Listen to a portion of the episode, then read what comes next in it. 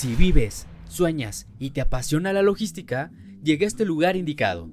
Aquí escucharás de voz de nuestros invitados su trayectoria, anécdotas, consejos y temas de interés relacionados con la logística, en un ambiente relajado y entre amigos. Así que prepárate. Bienvenidos al podcast Platiquemos de Logística. Comenzamos. Hola, hola a todos. Bienvenidos al 6º episodio de Platiquemos de Logística. Bienvenido, Isaquito. ¿Cómo estás? La verdad es que muy emocionado de la invitada que tenemos el día de hoy. ¡Qué privilegio! Sí, ¿verdad? Es que esta frase ya va a empezar a ser un poco trillada, esto de estamos de manteles largos porque, híjole, cada semana andamos pero engalanados aquí.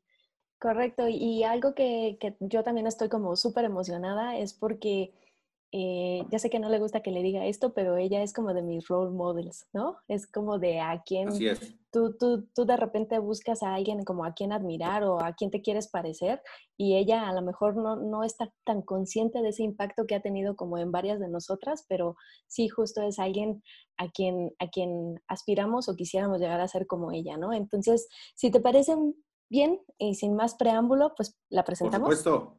¿Sí? Por supuesto. Pues nuestra invitada del día de hoy es justamente Ariadna Gómez. Bienvenida, Ari. Súper emocionadísima, casi aquí llorando con todo lo que dicen, de verdad que son una chulada.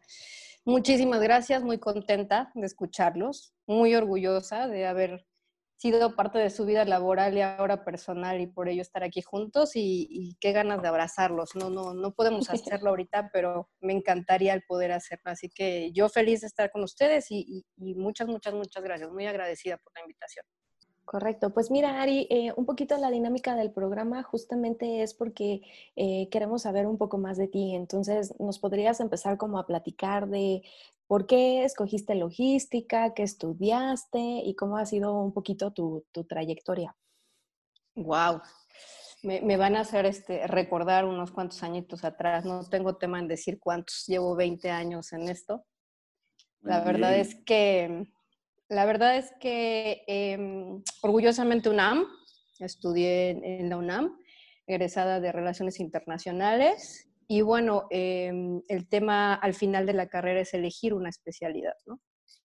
Claro. Entonces elegí comercio. La verdad es que en ese tiempo mi intención era irme más hacia el lado de la política. Okay. Estamos hablando del año 2000, por ahí. Y entonces, Ceci Soto, que ustedes la conocen, trabajaba ya en Panalpina. Claro. Saludos entonces, a Ceci. Correcto. Sí, Ceci está Aguascalientes. Me hizo, oye, ¿sabes qué? ¿Por qué no vienes y pruebas esta parte de la logística? Nada más haz tus pruebas profesionales. Y yo, no, Ceci, no, yo quiero la política. A mí me encanta la parte de política exterior y demás, ¿no? Ándale, prueba. Bueno, pruebo, pero nada más voy a hacer mis prácticas profesionales. O sea, estoy ahí 3 meses y chao. Bueno, así entré a Panalpina y 20 años después que sigo en este tema, ¿no? Han sido las prácticas profesionales más largas. Es correcto. El Moshe quedó corto ya conmigo. Pero bueno, así fue. Así entré a Panalpina y... ¿qué les puedo decir? En 2 patadas me enamoré de esto. La verdad es que nunca me imaginé tanta pasión, tanta emoción, tanto todo por el marítimo. Claro. Yo sí he sido 100% marítimo.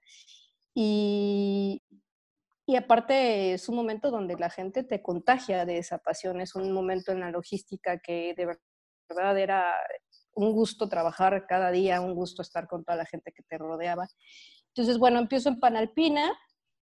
De Panalpina, gracias a la cuenta de Adidas, que en ese tiempo era una cuenta súper demandante y era como que quien sacaba el tigre en la lotería.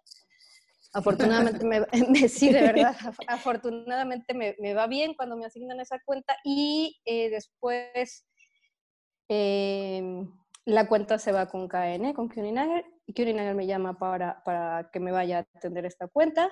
Estoy en Geodis, México, y bueno, ahí obviamente pasa customer service, operaciones, in-house, supervisor de región Asia, después de LATAM, después de Europa, después de todo. y ya era todo Impo Marítima, ¿no? Y en ese tiempo mi jefe, Unai Galasteri, se va de México hacia la región, se va a Buenos Aires. Y llega otra chulada de señor que es Agustín López y me dice, vente conmigo a DHL. Y así es como paso de KN a DHL, ¿no? Y siempre la verdad es que había tenido la tentación, el gusanito de vivir la logística y también obviamente a manera personal en otro país. Siempre quise hacer esto y se dio la oportunidad en DHL. DHL Colombia me invita a ir a trabajar con ellos. Y cuando ya estoy por firmar, la verdad es que muy afortunada, DHL Panamá me hace otra oferta también. Y entonces Agustín sabiamente me dice, ve a visitar los dos países, siéntate con ellos, platícalo y decide, ¿no? Entonces, al final me decidí por Panamá, por la simple razón de que profesionalmente yo decía es el único hub que existe para marítimo en Latinoamérica. Entonces, no es que en los países no tengas algo diferente que aprender, sin embargo, este sí tenía un modelo completamente distinto, una zona libre, etcétera, etcétera. Entonces, profesionalmente pensé que era mejor opción. Me voy a DHL Panamá. Estoy ahí aproximadamente poco menos de 3 años. Y quien era mi jefe original en KN, que era Unai, me vuelve a hablar y me dice, ya regresa, ya es momento.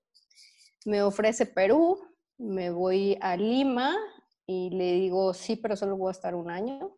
Y la verdad es que me quedé más de 5 en Lima. Entonces, otra pasantía. Así es, otra pasantía, ¿no? Otras prácticas profesionales extranjeras estas. Así es. Entonces, sí, así fue. Entonces estuve poco más de 7 años fuera del país con esto de la logística, esto del marítimo. Y después regreso a un supuesto año sabático.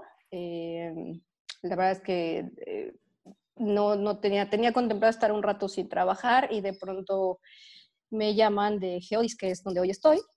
Y bueno, se interrumpió el año sabático y regresé a esto, ¿no?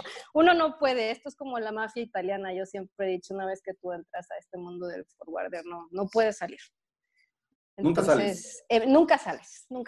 Entonces, aquí, así acumulé 20 añitos de kilómetros en esto. Y bueno, ese es el resumen de esta carrera profesional. Oye, Ari, ¿y en Geodis ya cuánto tiempo tienes? 3 años. Ya tengo 3. Qué rápido, ¿no? Wow. Súper rápido. Súper rápido. Yo me sigo sintiendo la nueva ahí. Pero bueno, la nueva relativamente porque hay puro chavito, ¿no? Pero sí. Sí, ya 3 años ahí, igual marítimo, súper a gusto.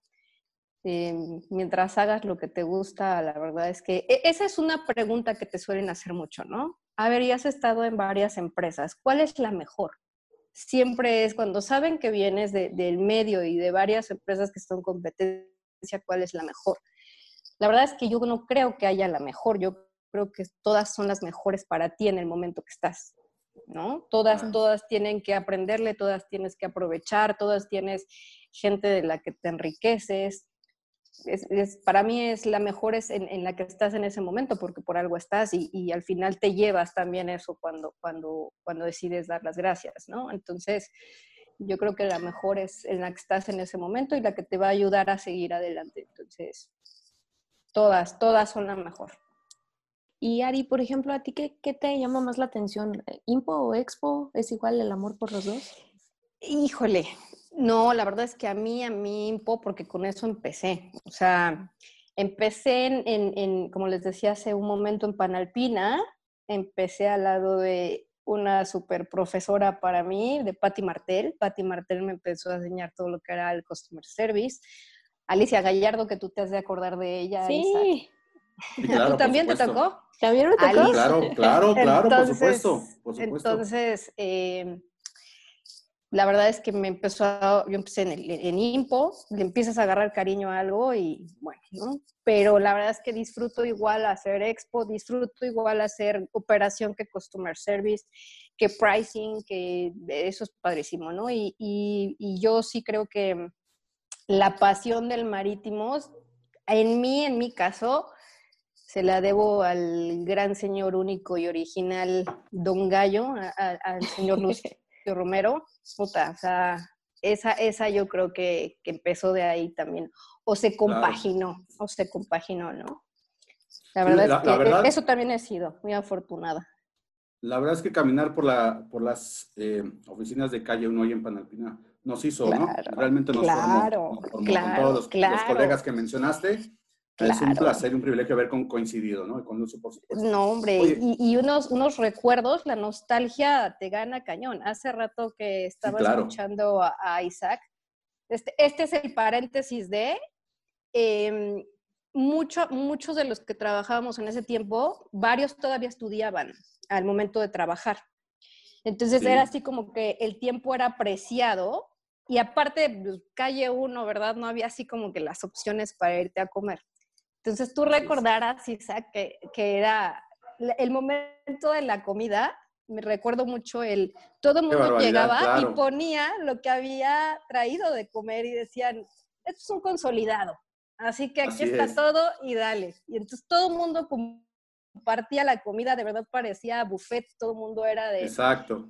Pásame el consolidado y este lleva doble dimensión y bueno, o sea, era un ambiente increíble, la verdad, y afortunadamente muchas de esas personas todavía tenemos la oportunidad de convivir, de trabajar, algunas todavía juntos, etcétera. Entonces, muy, muy, muy buen momento. Sí, un ambiente y una super escuela, porque de verdad era una intención de compartir conocimiento muy cañona. O sea, yo sí lo recuerdo como todo mundo te apoyaba, todo mundo te ayudaba, todo mundo te enseñaba, todo mundo te echaba la mano. Si alguien tenía chamba acumulada, el resto se quedaba a ayudar. Era muy, muy buen momento y yo insisto, él fue de las mejores escuelas Panalpina para esto del forwarding y demás. Fue muy, muy, muy bueno. Pues sí, Panalpina fue o es nuestra raíz de ser. Pero, ¿qué te llevaste de Panalpina para tu crecimiento profesional? De Panalpina me llevé uno, como les decía, la pasión. Otro, el trabajo en equipo, impresionante. El querer siempre ayudar, el querer que las cosas salieran y el compartir el conocimiento. O sea, yo creo que en ese sentido fue mucha apertura, fue mucho apoyo. Eran muchas ganas de que las cosas salieran. La verdad es que yo sí lo digo y digo, ya se hacen cuentos ni modo, ya lo dije hace rato, pero o sea, pasábamos los BLs por fax. Entonces, donde se te cortara la llamada y estabas pasando todo, no sé, a Europa, Dios mío, ¿no? O al otro día llegábamos y el piso lleno de papel porque habías recibido los fax con los BLs. Así es. Entonces, me llevé también el solucionar, ¿sabes? O sea, hoy de verdad es que yo veo cómo se hacen las cosas y me regreso a ese tiempo y sí digo, pues nuestras herramientas eran obviamente súper básicas, ¿no? Arcaicas completamente, pero no había forma de decir no se puede. Claro. No existía. O sea, entonces esas ganas de resolver, de compartir, de la pasión cañón, porque no te pesaba, la verdad es que no te pesaba el quedarte hasta que te tuvieras que quedar. No te pesaba si ya se había cortado la llamada y tenías que volver a pasar el fax otras 3 veces, aun cuando fueran todos los verles del día. No te pesaban todas esas cosas. Entonces, yo creo que la pasión, la dedicación y sobre todo el saber que lo que tú quieres, pues lo puedes conseguir, pero que obviamente sí requiere de chamba, ¿no? O sea, requiere de esfuerzo, requiere de sacrificio, requiere de muchas cosas, pero te saben muy rico cuando las obtienes, ¿no? Oye, Ari, por ejemplo, digo, ahorita que nos estuviste platicando cómo fue o cómo empezó a hacer tu crecimiento justo en KN y luego llegar a DHL, porque yo recuerdo que en DHL, pues, tú eras nuestra mandamás, ¿no? Estabas a cargo de un equipo bien grande. Sí, bien grande. ¿Cómo fue esa transición? ¿Cómo fue ir escalando estas posiciones? ¿Fue buena suerte? ¿Fue trabajo? ¿Fue que tomaste la oportunidad cuando llegó? Cuéntanos un poquito.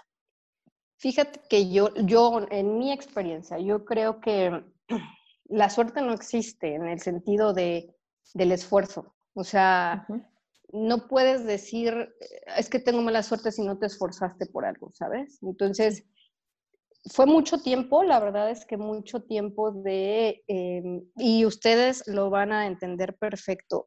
Empezaba a trabajar un día normal y ya sabes, córrele, agárrate a Europa antes de que se te vaya. Después venía la parte de Latinoamérica, Estados Unidos y demás, y yo seguía trabajando y los chinos ya me estaban escribiendo, ¿no? Entonces estamos hablando de unos horarios laborales súper largos. Y entonces ves el mensaje del chino y no puedes dejar de contestarlo porque sabes que se va a pasar un día. Entonces, no, mejor de una vez le contesto. Y en ese ir y venir, de pronto podían darme, no sé, las 2 de la mañana. ¿No? Las 3 de la mañana. Y de repente, dormías un par de horas y vámonos otra vez a trabajar, ¿no? O muchas veces, la verdad es que sí me pasó. O sea, había noches que ya el cansancio era mucho y entonces ponía mi alarma. Le contestaba a los chinos, me ponía la alarma y en media hora me despertaba a ver qué me habían dicho y otra vez. Y así lo hacía. Eso es responsabilidad, sí, caray. Qué barbaridad. Así lo hacía. Así lo hacía porque a veces el cansancio no me daba para así seguirme. Entonces me ponía la alarma cada media hora y a ver qué me habían dicho, les contestaba, otra vez me dormía y así, ¿no? Entonces es mucho sacrificio, es mucho... Pues a lo mejor tus cuates están de fiesta, pero tú sabes que tienes algo que hacer y no puedes estar de fiesta, ¿no? Y tampoco estoy diciendo que no puedas compaginar las cosas, pero sí hay momentos en los que tienes que sacrificar un poco, a lo mejor de vida personal, por darle al trabajo. Entonces, esa es una. Otra, la verdad es que los líderes que yo he tenido han sido increíbles, personas súper abiertas, que te escuchan, que confían, que creen en ti, que no tienes temas y te dicen, no, eso no es así, hazlo de otra manera, pero que te impulsan también, ¿sabes? Entonces, eso fue muy importante también, el apoyo de el que te enseñen, el que te reten además, ¿no? Porque el ven que ya pudiste hacer algo y te dicen, a ver, a que ahora no lo haces 10 veces más, ¿no? A ver, a que ahora no lo haces de una manera distinta. Entonces, eso yo creo que ha sido también muy importante. Los líderes que he tenido que se convierten al final, como bien dice Isaac, en tus cuates, en tus super cuates. En tus mentores. En tus mentores, en tus cuates y en todo, porque como dices, pasas tantas horas al día juntos, que pues al final se vuelven parte de tu día a día y saben, como bien comentó Isaac, tu familia, en qué andas, tus horarios, etcétera, etcétera, porque compartes mucho, pero tienen esa apertura también de la enseñanza profesional como del lado personal, ¿no? Entonces, eso yo creo que también es muy importante. Entonces, yo creo que más bien tienes que estar preparado para el momento en el que las cosas llegan. O sea, es decir, si, como comentabas, Mitch, si es un momento de suerte, si estuviste en el lugar correcto, a lo mejor estás en el lugar correcto o en el momento correcto. Pero si no tienes la preparación pues sorry, o sea, no va a pasar nada, ¿no? Entonces, claro. Es un conjunto de cosas que tienes que ir todo el tiempo haciendo. Para mí siempre ha sido el poder conocer la parte de marítimo, al menos, desde las entrañas, el que hayas empezado haciendo operación, haciendo customer service, haciendo un BL, facturando, etcétera, etcétera. Eso te va a llevar a que puedas crecer. Porque si no conoces las entrañas, si no le hiciste desde abajo a este negocio, pues difícilmente vas a saber qué sí se puede, qué no se puede, para dónde puedes hacer más, dónde puedes hacer algo diferente. Entonces yo creo que sí es mucho trabajo, es mucha constancia, ganas, muchísimas ganas, porque al final las ganas te van a dar el motor cuando ya no puedes más, el querer hacerlo, pues te va a recordar, ¿no? Cuál es como tu meta o cuál es tu objetivo y te va a impulsar. Entonces, yo creo que sí es un conjunto de todo, pero sí, definitivamente es ese esfuerzo, es estar dispuesto a, ¿no? Es estar dispuesto a sacrificar, a rifártela, a dar más, a que si dicen quién se queda toda la noche a trabajar, pues vas a levantar la mano. Entonces, es un conjunto de todas esas cosas. El poder manejar el estrés, el poder manejar muchas cosas al mismo tiempo, ¿no? Porque la logística también es eso, o sea, no te puedes enfocar en una cosa sin olvidarte del resto y tienes que estar a la par en mucho. Entonces, sí, es así, es así.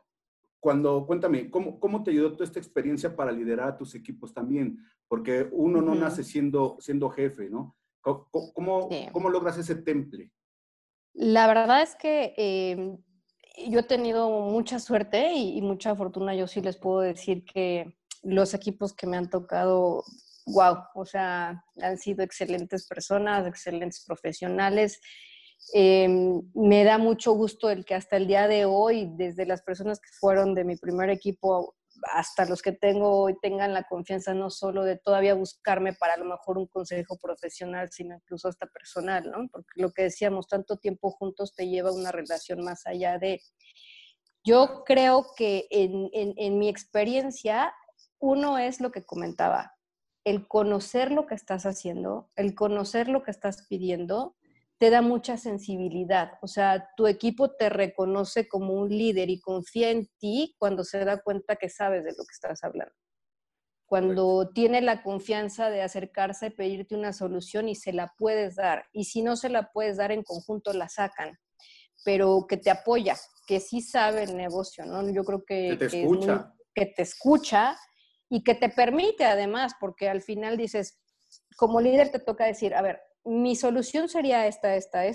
¿Tú cómo lo solucionas? O primero la tuya y después te lo doy, ¿no? Y si tú crees que le va a dar, también tienes que confiar y decirle, dale, ¿no? Hazlo. Pero sí, el ser muy abierto y sobre todo el nunca perder la sensibilidad de, ok, tú traes más kilómetros, pero también tienes mucho que aprender de las personas, de estas nuevas generaciones, de así sea tecnología, o sea, es el siempre estar abierto a, ¿no? No es todo yo lo sé, ni todo se hace como, ni se hace así porque siempre se ha hecho así, ¿no? Tienes que ser muy abierto, tienes que apoyar muchísimo. Y algo, por ejemplo, que siempre trato de, porque así lo hicieron conmigo, fue muchísima confianza, ¿no? Muchísima, o sea... Muchísima confianza de, oye, ¿sabes qué? La regué. Y entonces la regué, ok. ¿Por qué la regaste? ¿Y qué hacemos? Para que no vuelva a pasar, obviamente. Y lejos de decir, ¿quién la regó? Pues es la regamos, ¿no? Al final somos el equipo, somos todos, ¿no? Y al final siempre es así, ¿no? Siempre vas a dar la cara por todo el equipo. Pero yo sí creo que el tema de apoyar demasiado, de dar mucha confianza, de ser muy abierto, pero sobre todo de conocer de lo que estás hablando. Eso te da mucha confianza con el equipo. O sea, el que se puedan acercar y preguntarte y que les puedas apoyar, dar respuesta, que vean que sí sabes. Porque la verdad es que, no sé si me estoy saltando, pero esa es una que sí te toca mucho, o a mí me tocó mucho. Uno de mujer fuera del país y de mujer fuera del país llegando con personas con muchos años en esto, que te ven como ya llegó el extranjero invasor a quererme decir cómo voy a hacer las cosas cuando yo las vengo haciendo aquí hace 20 años, ¿no? Claro. Entonces, en el momento que se dan cuenta que sí sabes por lo menos por dónde, la guardia comienza a bajar y la relación comienza a cambiar de inmediato. Entonces yo creo que eso es un punto muy importante, que como líder de verdad conozcas lo que estás haciendo o que seas abierto a aprender junto con ellos. Me gustaría conocer un poco cómo has vivido esta experiencia justo de ser jefa en la logística. Porque cuando yo me acuerdo que coincidimos justamente en DHL, pues era un montón de jefes hombres Y eran muy poquitas mujeres y tú eras una de ellas que andaba ahí. Entonces, ¿nos podrías, digo, sin meternos mucho en esta parte feminista que me encanta, verdad? La verdad es que sí fue complicado. Seguramente hoy lo sigue siendo. Esperaría yo que en mucho menor medida que hace 20 años. Sí, claro. Pero sí era muy complicado porque justamente como comenta Mitch, ¿no? De repente me tocaba las reuniones donde era la única mujer dentro de toda la caballería masculina, ¿no? Entonces, ¿qué caballería te tocó?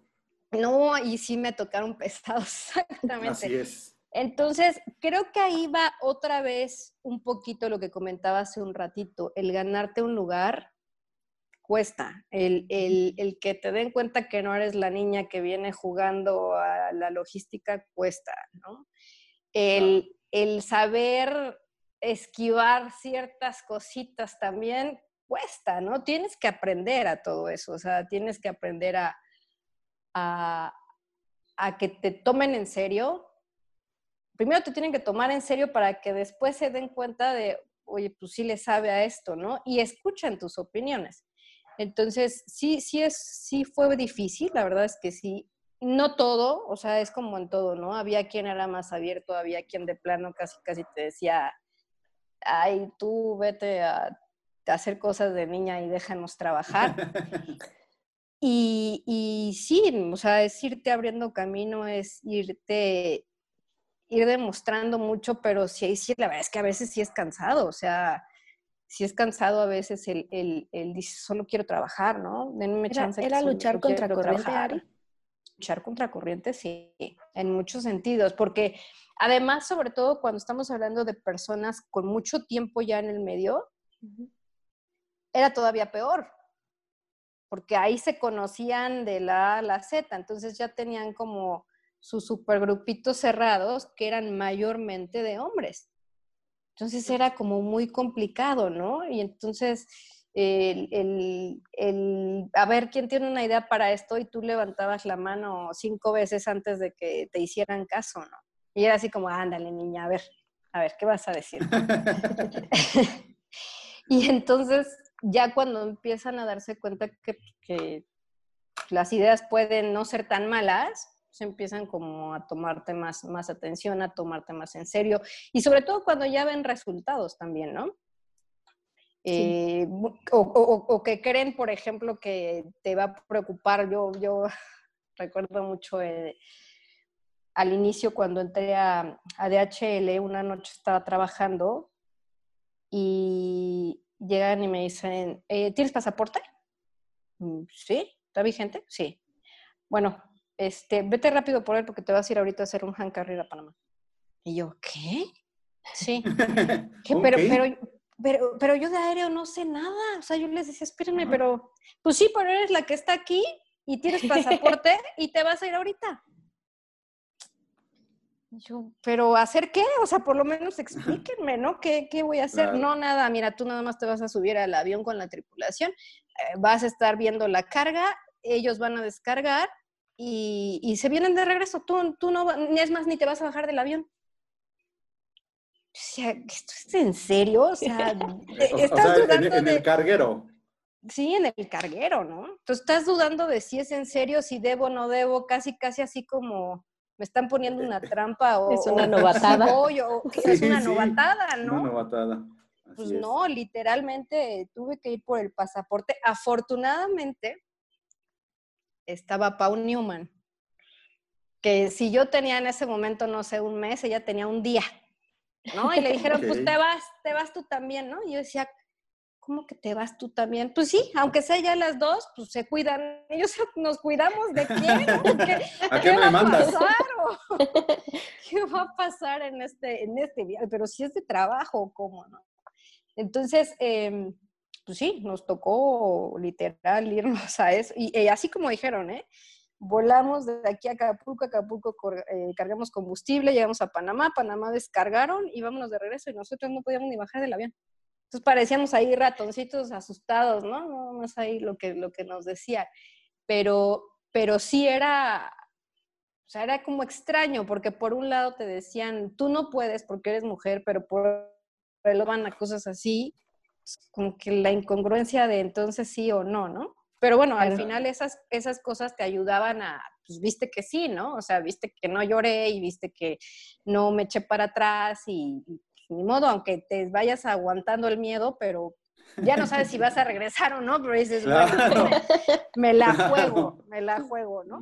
Y así, o sea, la verdad es que son cosas así que te pasan, pero sí cuesta el que te reconozcan. Es más, de hecho, hoy hay mucha apertura. Antes, por ejemplo, y sobre todo en empresas transnacionales, no podía haber una mujer directora.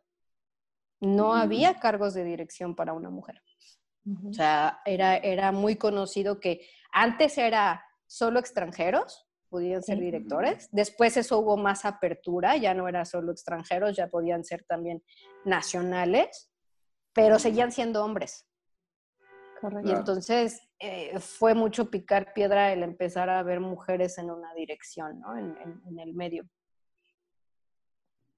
Pero mira cómo nos has estado abriendo brecha a todas las que venimos atrás de ti. Tenemos que, Mitch, y tendremos y seguiremos abriendo para todos. O sea, esto, ahora sí que esto no se acaba hasta que se acaba. Entonces, es muy padre el darte cuenta de lo que decían ustedes hace un momento, ¿no? Que vienen generaciones atrás y a mí, de verdad, yo sé que suena a lo mejor a la abuelita, ¿no? Pero no saben qué orgullo y qué gusto me da cuando me entero de que personas que formaron parte de mi equipo pues estén en cargos tan importantes, se hayan desarrollado tanto profesionalmente, que me los encuentre hoy, ¿no? Como a Mitch, por ejemplo, que me la llego a encontrar en los cócteles por ahí, y así como la abuelita orgullosa, ¿no? Al equipo que tengo hoy. Eres como mi tía. Cálmate. Al equipo que tengo hoy empiezo a decirles, ay, mira, mi niña, ella estaba conmigo hace no sé cuántos años, y sí, se los puedo, o sea, así me claro. pasa, ¿no? Ya no nos quemes, sí, en algún momento. Ah, sí, no. No, sí, pero es que son muchos, pero muy, muy grato, eso es la verdad, muy, muy grato. Sí, contar a lo mejor las personas que han pasado por mis garritas ya no sabría ni cuántos son, pero es muy, muy gratificante el verlos así, ¿no? Digo, es como ves a tus niños crecer casi, casi, ¿no? Pero sí, muy, muy padre. Creo que sea un tema de quién es mejor o quién es peor. Simplemente tenemos habilidades diferentes y obviamente unas se encajan mejor para ciertas funciones, ¿no? Cuando ya fue el rol mujer cabeza y abajo equipo mayormente masculino, primero no era para nada fácil. O sea, no era lo común. Era siempre iba a ser un jefe hombre y el equipo no tenía tema con tener un jefe hombre.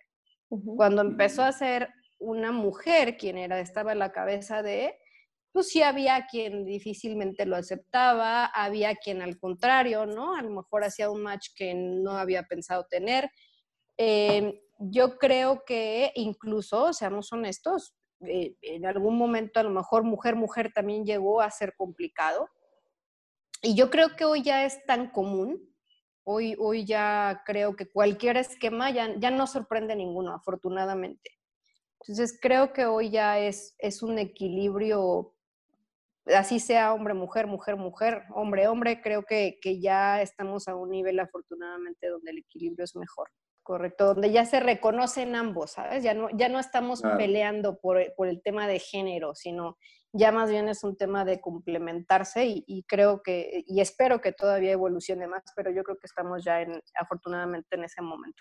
Además, ¿sabes qué? Que yo creo, me gustaría platicarles a quienes no han tenido el gusto de trabajar contigo, que podía ser justamente esta jefa con un superpuestazo, pero llegabas y nos saludabas a todos y te tomabas un tiempo para estar platicando y echar chascarrillos y nos contabas qué chistes y, o sea, siempre era súper grato verte en los pasillos y era así como de, ¡ay, viene Ari! Y creo que las chicas de HL no me dejarán mentir por ahí, sí, Dianita, no sé, Kika, no, hombre, Itzel. Exacto, se empiezan a acordar. Liz, o sea, todo el mundo.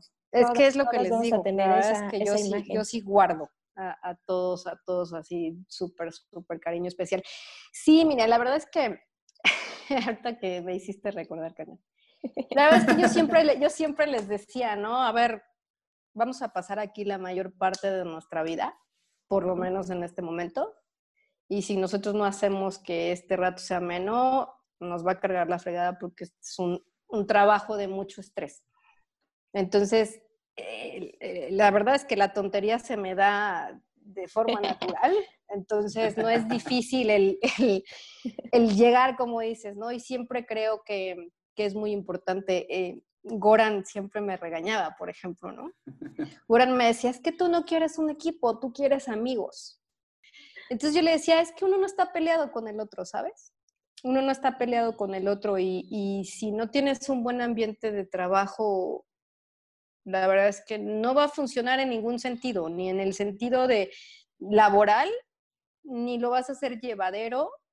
Y entre ellos mismos también es importante que tú generes un ambiente así. Entonces, esa parte la verdad es que siempre me ha gustado. Me ha gustado, por ejemplo, el no estar sentada dentro de una oficina aparte del equipo. Me gusta el de repente llegar y sentarme al lado de todos en uno de los escritorios o sin escritorio, no importa, pero el interactuar mucho, sí, la verdad es que siempre me ha gustado, me gusta, de verdad lo disfruto, el poder estar actualizado, ¿no? Que de repente a lo mejor de como tú facturabas en el tiempo de las cavernas a como se hace hoy, pues ya pasó un rato, entonces sentarte y a ver, enséñame cómo se hace.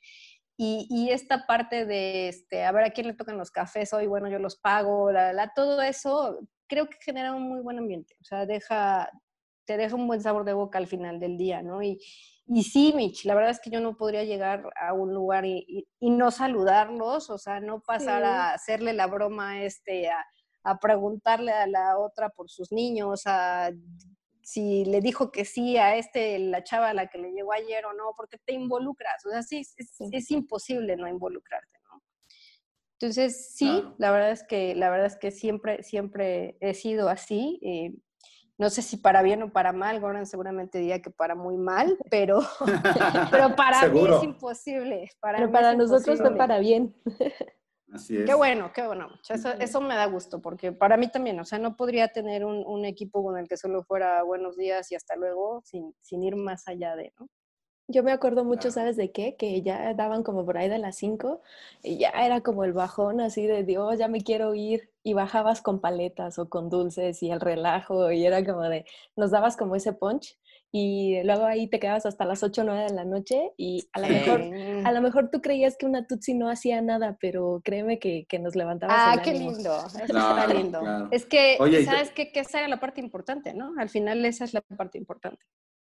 No paro de hablar y aparte, pues siempre obviamente se ha prestado para, ¿no? Uno empieza y el otro le sigue y ya te acordaste de otra más y carreras con las sillas y cualquier tontería se te ocurre, pero necesitas eso. Y yo creo que si no hubiese sido así, hoy no estaríamos, incluso nosotros tres conversando, ¿no? Porque es como esas cosas que te dejan huella, que te dejan ganas de querer saber de esa persona, ¿no? Que trabajaba contigo, que compartió tantos días contigo. Seguro con alguien hay relaciones más estrechas, con alguien es un poquito más profesional, pero el tener un buen recuerdo yo creo que es parte de esto, ¿no? Que a lo mejor, como dice Mitch, hay cosas que uno hace y que no te acuerdas, pero pues qué padre que sí haya servido para acabar ese cierre, ¿no? Que ya no podíamos con él y entonces algo pasó y de pronto, bueno, nos dio como el segundo aire para acabarlo. Entonces eso está muy padre. Es todo por hoy.